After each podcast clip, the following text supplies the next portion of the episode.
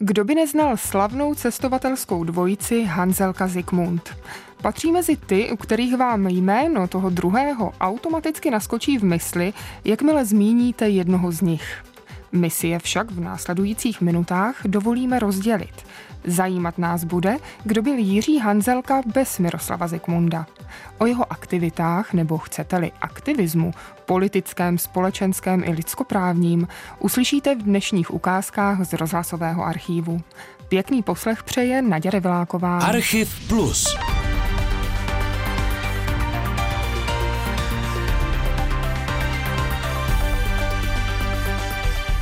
Popravdě Jiří Hanzelka byl pěkný dáreček.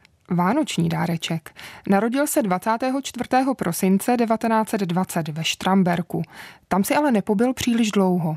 Velice krátce, byly mi asi tři roky, když jsme se přestěhovali do Kopřivnice. Táta byl tehdy už mechanikem a závodníkem vývojového oddělení Tatry a v Kopřivnici byla taková stereotypní dělnická kolonie, tam jsme dostali byt.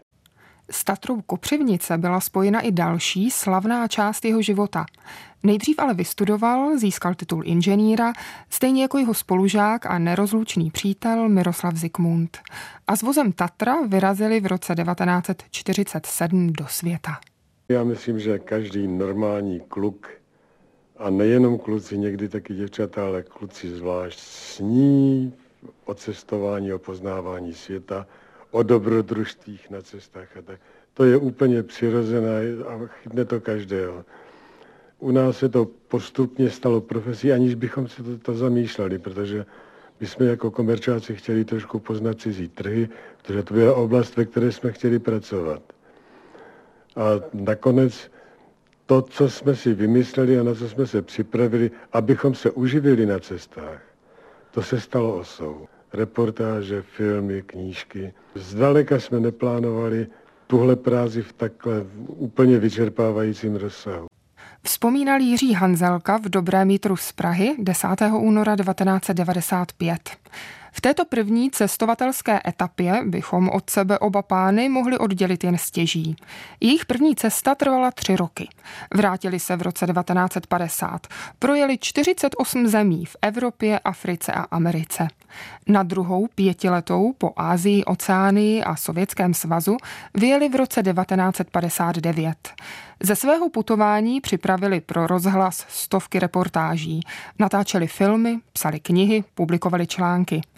Vznikly ale i výstupy, které podléhaly tomu nejpřísnějšímu utajení. Zprávy o situaci v zemích, které navštívili ve srovnání s Československem.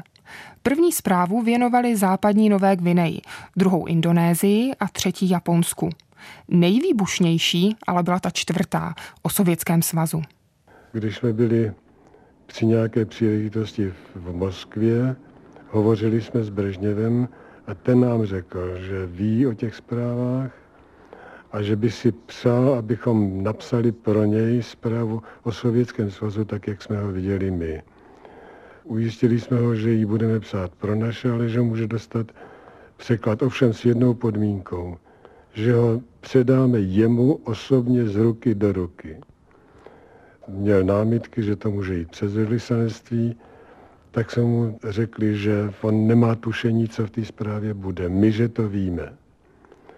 A že víme, že když se to dostane do jiných rukou, takže to může znamenat velice značné nepříjemnosti po všech stránkách.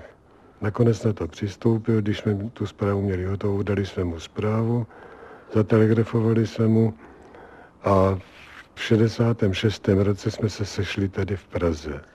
S tím, že by jí měl napřed číst on sám. A teprve potom by to měli dostat do rukou jiní. Bylo o Brežněvovi známo, že to nebyl pilný člověk a 177 stránek pro něj bylo moc, tak to svěřil nějakým svým adlátům, pomocníkům, no a posudek byl zdrcující.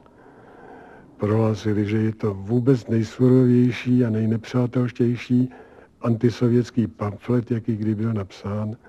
A samozřejmě z toho vznikly zejména po sovětské okupaci po 68. roce důsledky. Důsledky pro něj však neměla jen zmiňovaná zpráva. Ještě před okupací duší sociální demokrat Jiří Hanzelka vstoupil do komunistické strany – to bylo už v roce 1963. A v roce 1968 se stal známou a aktivní tváří reformního hnutí. Dokonce natolik viditelnou, že se objevovaly hlasy, které volali Hanzelka na hrad. A nebylo jich málo. Následující vystoupení zaznělo v hlavních zprávách 7. července 1968. K dokreslení charakteru diskuse na krajských konferencích Teď záznam dnešního vystoupení inženýra Jiřího Hanzelky na městské konferenci v Praze. Soudružky a soudruzi, já bych chtěl připoutat vaši pozornost k něčemu, co považuji za základní problém současného vývoje v naší straně a v naší společnosti. Já mám totiž dojem, že ta obrovská energie, kterou představuje komunistická strana Československa ve svém celku, že je málo produktivní. A příčinu vidím v tom, že se uvnitř naší strany rozvíjí činnost, kterou bych nazval samostravující. My plítváme obrovským množstvím energie na vymýšlení vymýšlení. Na vymýšlení toho, jak vymýšlet. Mnoho energie vyplýtváváme na vyjasňování pozic, na ujasňování toho, kdo je kdo, kdo čím byl, kdo čím může být nebo by chtěl být. Já si myslím, že je to především krize rozumu a krize charakteru. Že naše základní povinnost je se vší vážností se zamýšlet nad tím, kdo bude představovat stranu v našem nejvyšším orgánu. To byl začátek prázdnin 68. Na jejich konci už o tom, kdo má představovat stranu, rozhodoval někdo jiný.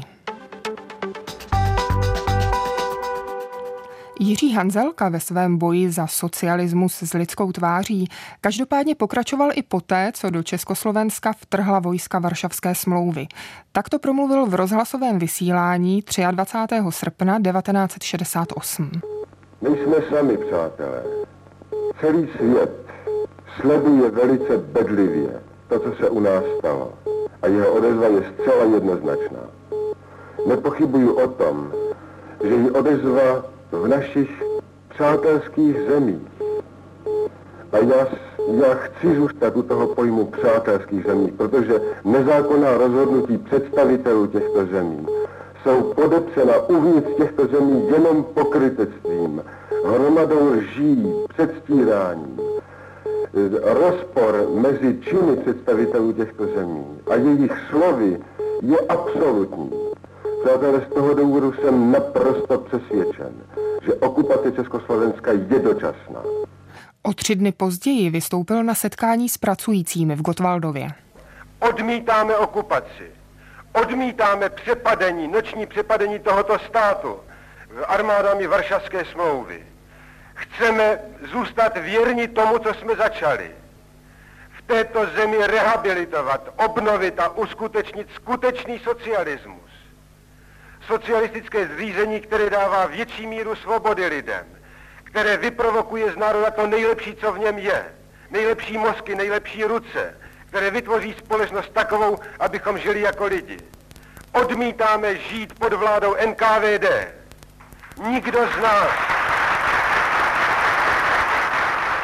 Socialismus sice zůstal, ale v té podobě, která odpovídala představám Sovětského svazu. A Jiřímu Hanzelkovi se veškeré snahy o reformu komunistického režimu vrátily jako bumerang, který mu později z Austrálie přivezl Miroslav Zikmund. Takto kritizoval v roce 1970 redaktor Karel Janík vystoupení Jiřího Hanzelky na stranickém aktivu KSČ v Ostravě v červnu 1968. Jiří Hanzelka nenechá nikoho na pochybách o svém protisovětském postoji. I na stranickém aktivu vyvíjí velkou snahu oddělit sovětský svaz od socialismu a dokonce i socialismus od revoluce. Činí to zkušeně promyšleně. Prohlašuje. Já věřím na socialismus jako humanistickou formu společnosti a věřím na jeho realizaci humanistickými prostředky. Protože když se podíváte do kteréhokoliv revolučního zvratu historii, kteréhokoliv typu, když jde o buržoázní revoluce nebo o národně osvobozenecké revoluce v Jižní Africe, rozhoduje násilí. V tomto zmateném období násilí je holým faktem, že se vždycky dostávají zákonitě do popředí lidé, kteří nejsou hodně důvěry vítězné revoluce, kteří zneužívají důvěry, zneužívají velkých myšlenek a obracejí ve jménu revoluce revoluci proti revolucionářům. Ejhle Jiří Hanzelka tedy odsuzuje revoluci jako prostředek osvobození lidstva. Odsuzuje Velkou říjnovou revoluci, ozbrojený boj proti fašismu ve druhé světové válce, odsuzuje revoluční snahy vlastenců ve Větnamu, ale nic neříká o tom, co tam dělá půl milionu amerických vojáků, mlčí o násilí bílých žoldnéřů v Africe. Proč? Zřejmě proto, že těm vůbec nejde o revoluci. Možná ještě stojí za zmínku, o co šlo Karlu Janíkovi. Žádný člověk toho jména v rozhlase totiž nepracoval. To však nic nemění na tom, že v únoru 1970 odvysílal československý rozhlas jeho seriál, který nesl název Už nejsme s vámi. Pod pseudonymem Karel Janík byl schovaný redaktor Rudého práva Stanislav Oborský, který zde v normalizačním duchu překrucoval vystoupení oblíbených osobností Pražského jara. A jaký byl další normalizační osud cestovatele a reformátora Jiřího Hanzelky? Tak to na to vzpomínal v Dobrém jitru z Prahy 10. února 1995. Já jsem nedostal práci, žádnou práci, 13 let. Byl jsem bez, bez oficiálního příjmu. Přivydělával jsem si tím, že jsem chodil topit v ústředním topení po vilách, kde byli staří lidi a nestačili na to a, a všelijakými způsoby. Až nakonec Jindřich Pavliš, mistr sadu lesu zahradnictví v seminářské zahradě, mě přijal jako dělníka do sadu a řezal jsem stromy. Posloucháte Archiv Plus. Osobnosti a události ve zvukových vzpomínkách. Najdete ho také na webu plus.rozhlas.cz, v aplikaci Můj rozhlas a v dalších podcastových aplikacích. Zůstaňme ještě chvíli v těsně předrevoluční době.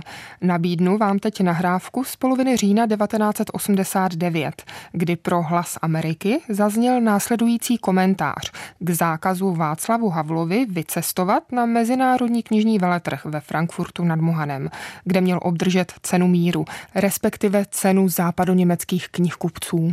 Popredný československý aktivista za lidské práva inženýr Jiří Hanzelka – z cestovateľskej dvojice Hanzelka Zikmund považuje udelenie mierovej ceny Medzinárodného knižného veľtrhu vo Frankfurte Václavovi Havlovi za uznanie obetavej práce muža, ktorý vedie dôsledný zápas o odstránenie antagonizmov, zápas proti hlúposti a zbabelosti a za porozumenie.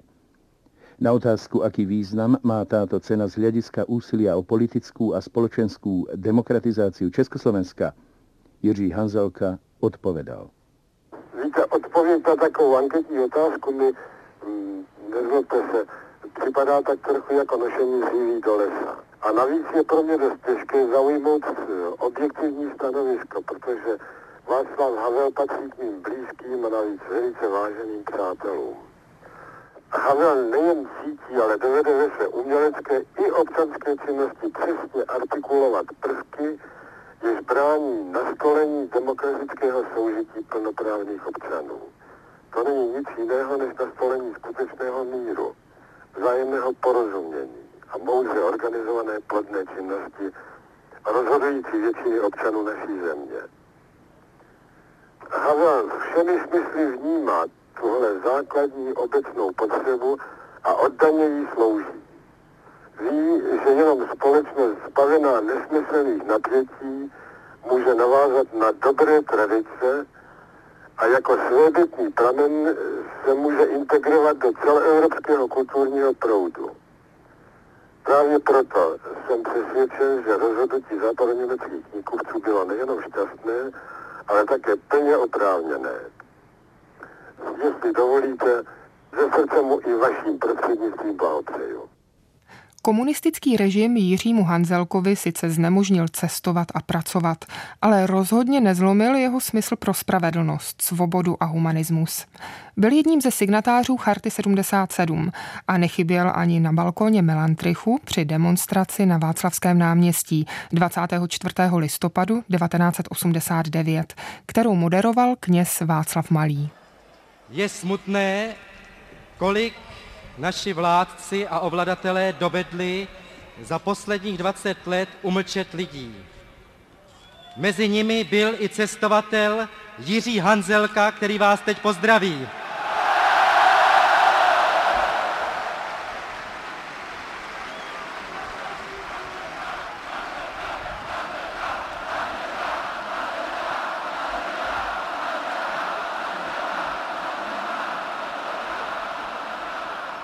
Přátelé, přátelé, děkuji vám za tuhle radostnou chvíli, ale musím vás poprosit o dovolení, abych polovičku té radosti předal Miroslavu Zikmundovi.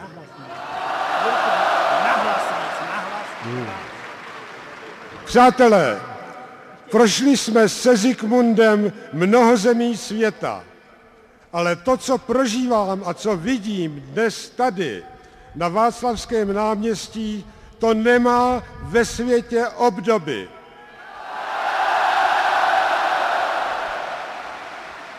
Rozhlasové stanice ze světa, všechny noviny, televize hovoří o 300 tisícovém davu v srdci Prahy. Přátelé, vy nejste dav.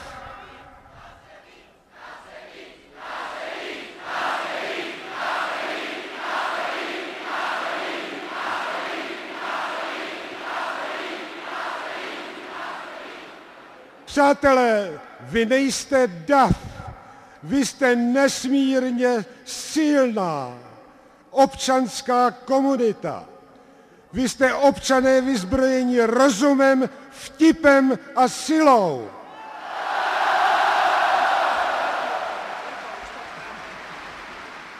Dosáhli jste už, vy jste tady na Václavském náměstí, začali v těch sedmi zlech psát novou kapitolu našich dějin.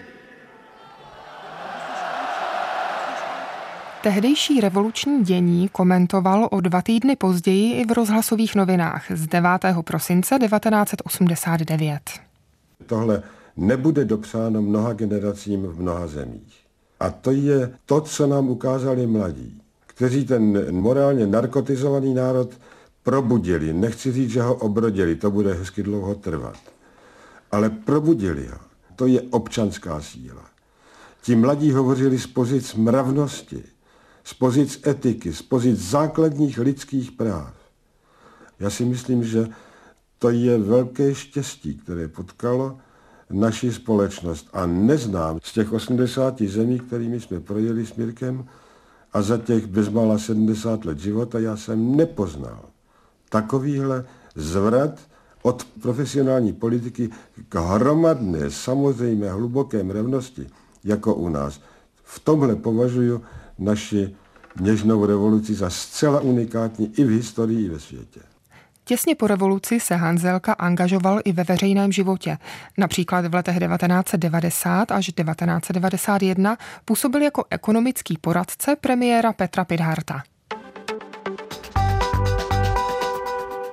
Jenže, jak to tak bývá, revoluční nadšení poměrně záhy opadlo, nebo se přesněji muselo konfrontovat s porevoluční realitou. Ve vysílání Radiofora 5. května 1992 zazněla beseda ke třetímu pracovnímu setkání signatářů Charty 77. Dostali stejnou otázku. Jak vidíte dnešní politickou situaci u nás? To je otázka, na kterou se nedá odpovědět jednou větou. Já si myslím, že většina lidí, ať jsou někde v mocenských postaveních, ve špičkách, nebo normální občany trápí jedna základní a podle mého názoru naprosto klíčová věc. A to je vztah důvěry. Důvěry mezi lidma, mezi sebou, vztah důvěry mezi občany a těmi, kteří jsou jejich mluvčími v parlamentě a jinde, v mocenských pozicích, že to je to, co nás trápí ze všeho nejvíc. V těch předchozích dobách totalitního režimu většina z nás toužila potom mít vedení státu, mít vládu, které bychom mohli věřit. V listopadu 89 spousta lidí věřila, že to je možné. Kam si se nám ta tehdejší důvěra za dva roky vytratila? Já si myslím, že je nejvyšší čas zamyslet se nad důvody, proč se vytratila. Proč lidé tak málo u nás věří politikům. Nechci mm, úplně generalizovat, protože jsou čestné výjimky, ale jsou to výjimky, ale politika jako obor v našem státě v těchto dnech nepožívá velké důvěry. Vztahy důvěry jsou v hluboké krizi. A myslím si, že to nejdůležitější ze všeho pro nás je, ať myslíme na ekonomickou nebo jiné reformy, regenerace téhle společnosti, její ozdravění, má jedinou základní, naprosto nepostradatelnou podmínku, obnovu vztahu důvěry. Dokud nebude tenhle vztah, tak se nedožijeme soustavné spolupráce občanů s jejich představiteli. A právě tahle spolupráce je jediné východisko podle mého názoru ze současného trápení. Cestování po světě si Jiří Hanzelka ve svobodné době už mnoho neužil. Na rozdíl od Miroslava Zikmunda, který se po sametové revoluci ke své zálibě zase vrátil a vyrazil třeba do Austrálie. Ano, právě odtud přivezl jako dárek onen zmíněný bumerang. Jiřímu už zdraví neumožnilo, aby se na nějaké delší a vzdálenější výpravy opět vydal. Myslíte, že mu to bylo líto? Je zajímavé, že tohle rozhodnutí osudu přijímám bez nejmenší hořkosti. Přátelé i ti, kteří mě dobře znají, předpokládají, že jim je líto, že nemůžu cestovat. Není. Já mám pocit, že jsem vyčerpal životní možnosti, pokud je o cestování do poslední kapičky. A mám dobrý pocit, subjektivní, který samozřejmě nemusí odpovídat objektivní pravdě, ale já mám dobrý pocit, že jsem čas toho pohyblivého života proměnil v nějaké hodnoty, které k něčemu slouží. Čili je to takový pocit, řekněme, dobrého a klidného svědomí, že jsem se životem hospodařil dobře. A teď je mi nejlíp v tom sedle. V sedle u Jindřichova Hradce trávil Jiří Hanzelka poslední období svého života. Přestěhoval se sem z Prahy na sklonku 80. let. A ještě jedno přání na závěr. Jiří Hanzelka ho vyslovil v pořadu 2 na jednoho. Vysílal se 25. prosince 2000 a natáčel u příležitosti jeho 80. narozenin, které oslavil o den dříve na štědrý den. Netrávil ho však doma, ale v nemocničním pokoji, kam za ním také redaktoři přišli.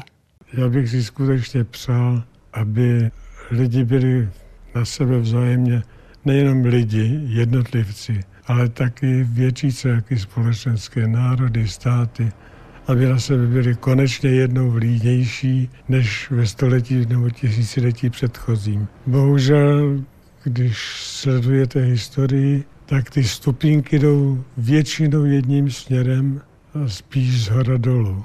Takže bych si strašně přál, aby ten směr obrátili a aby lidi byli trošku raději na světě, než jsou.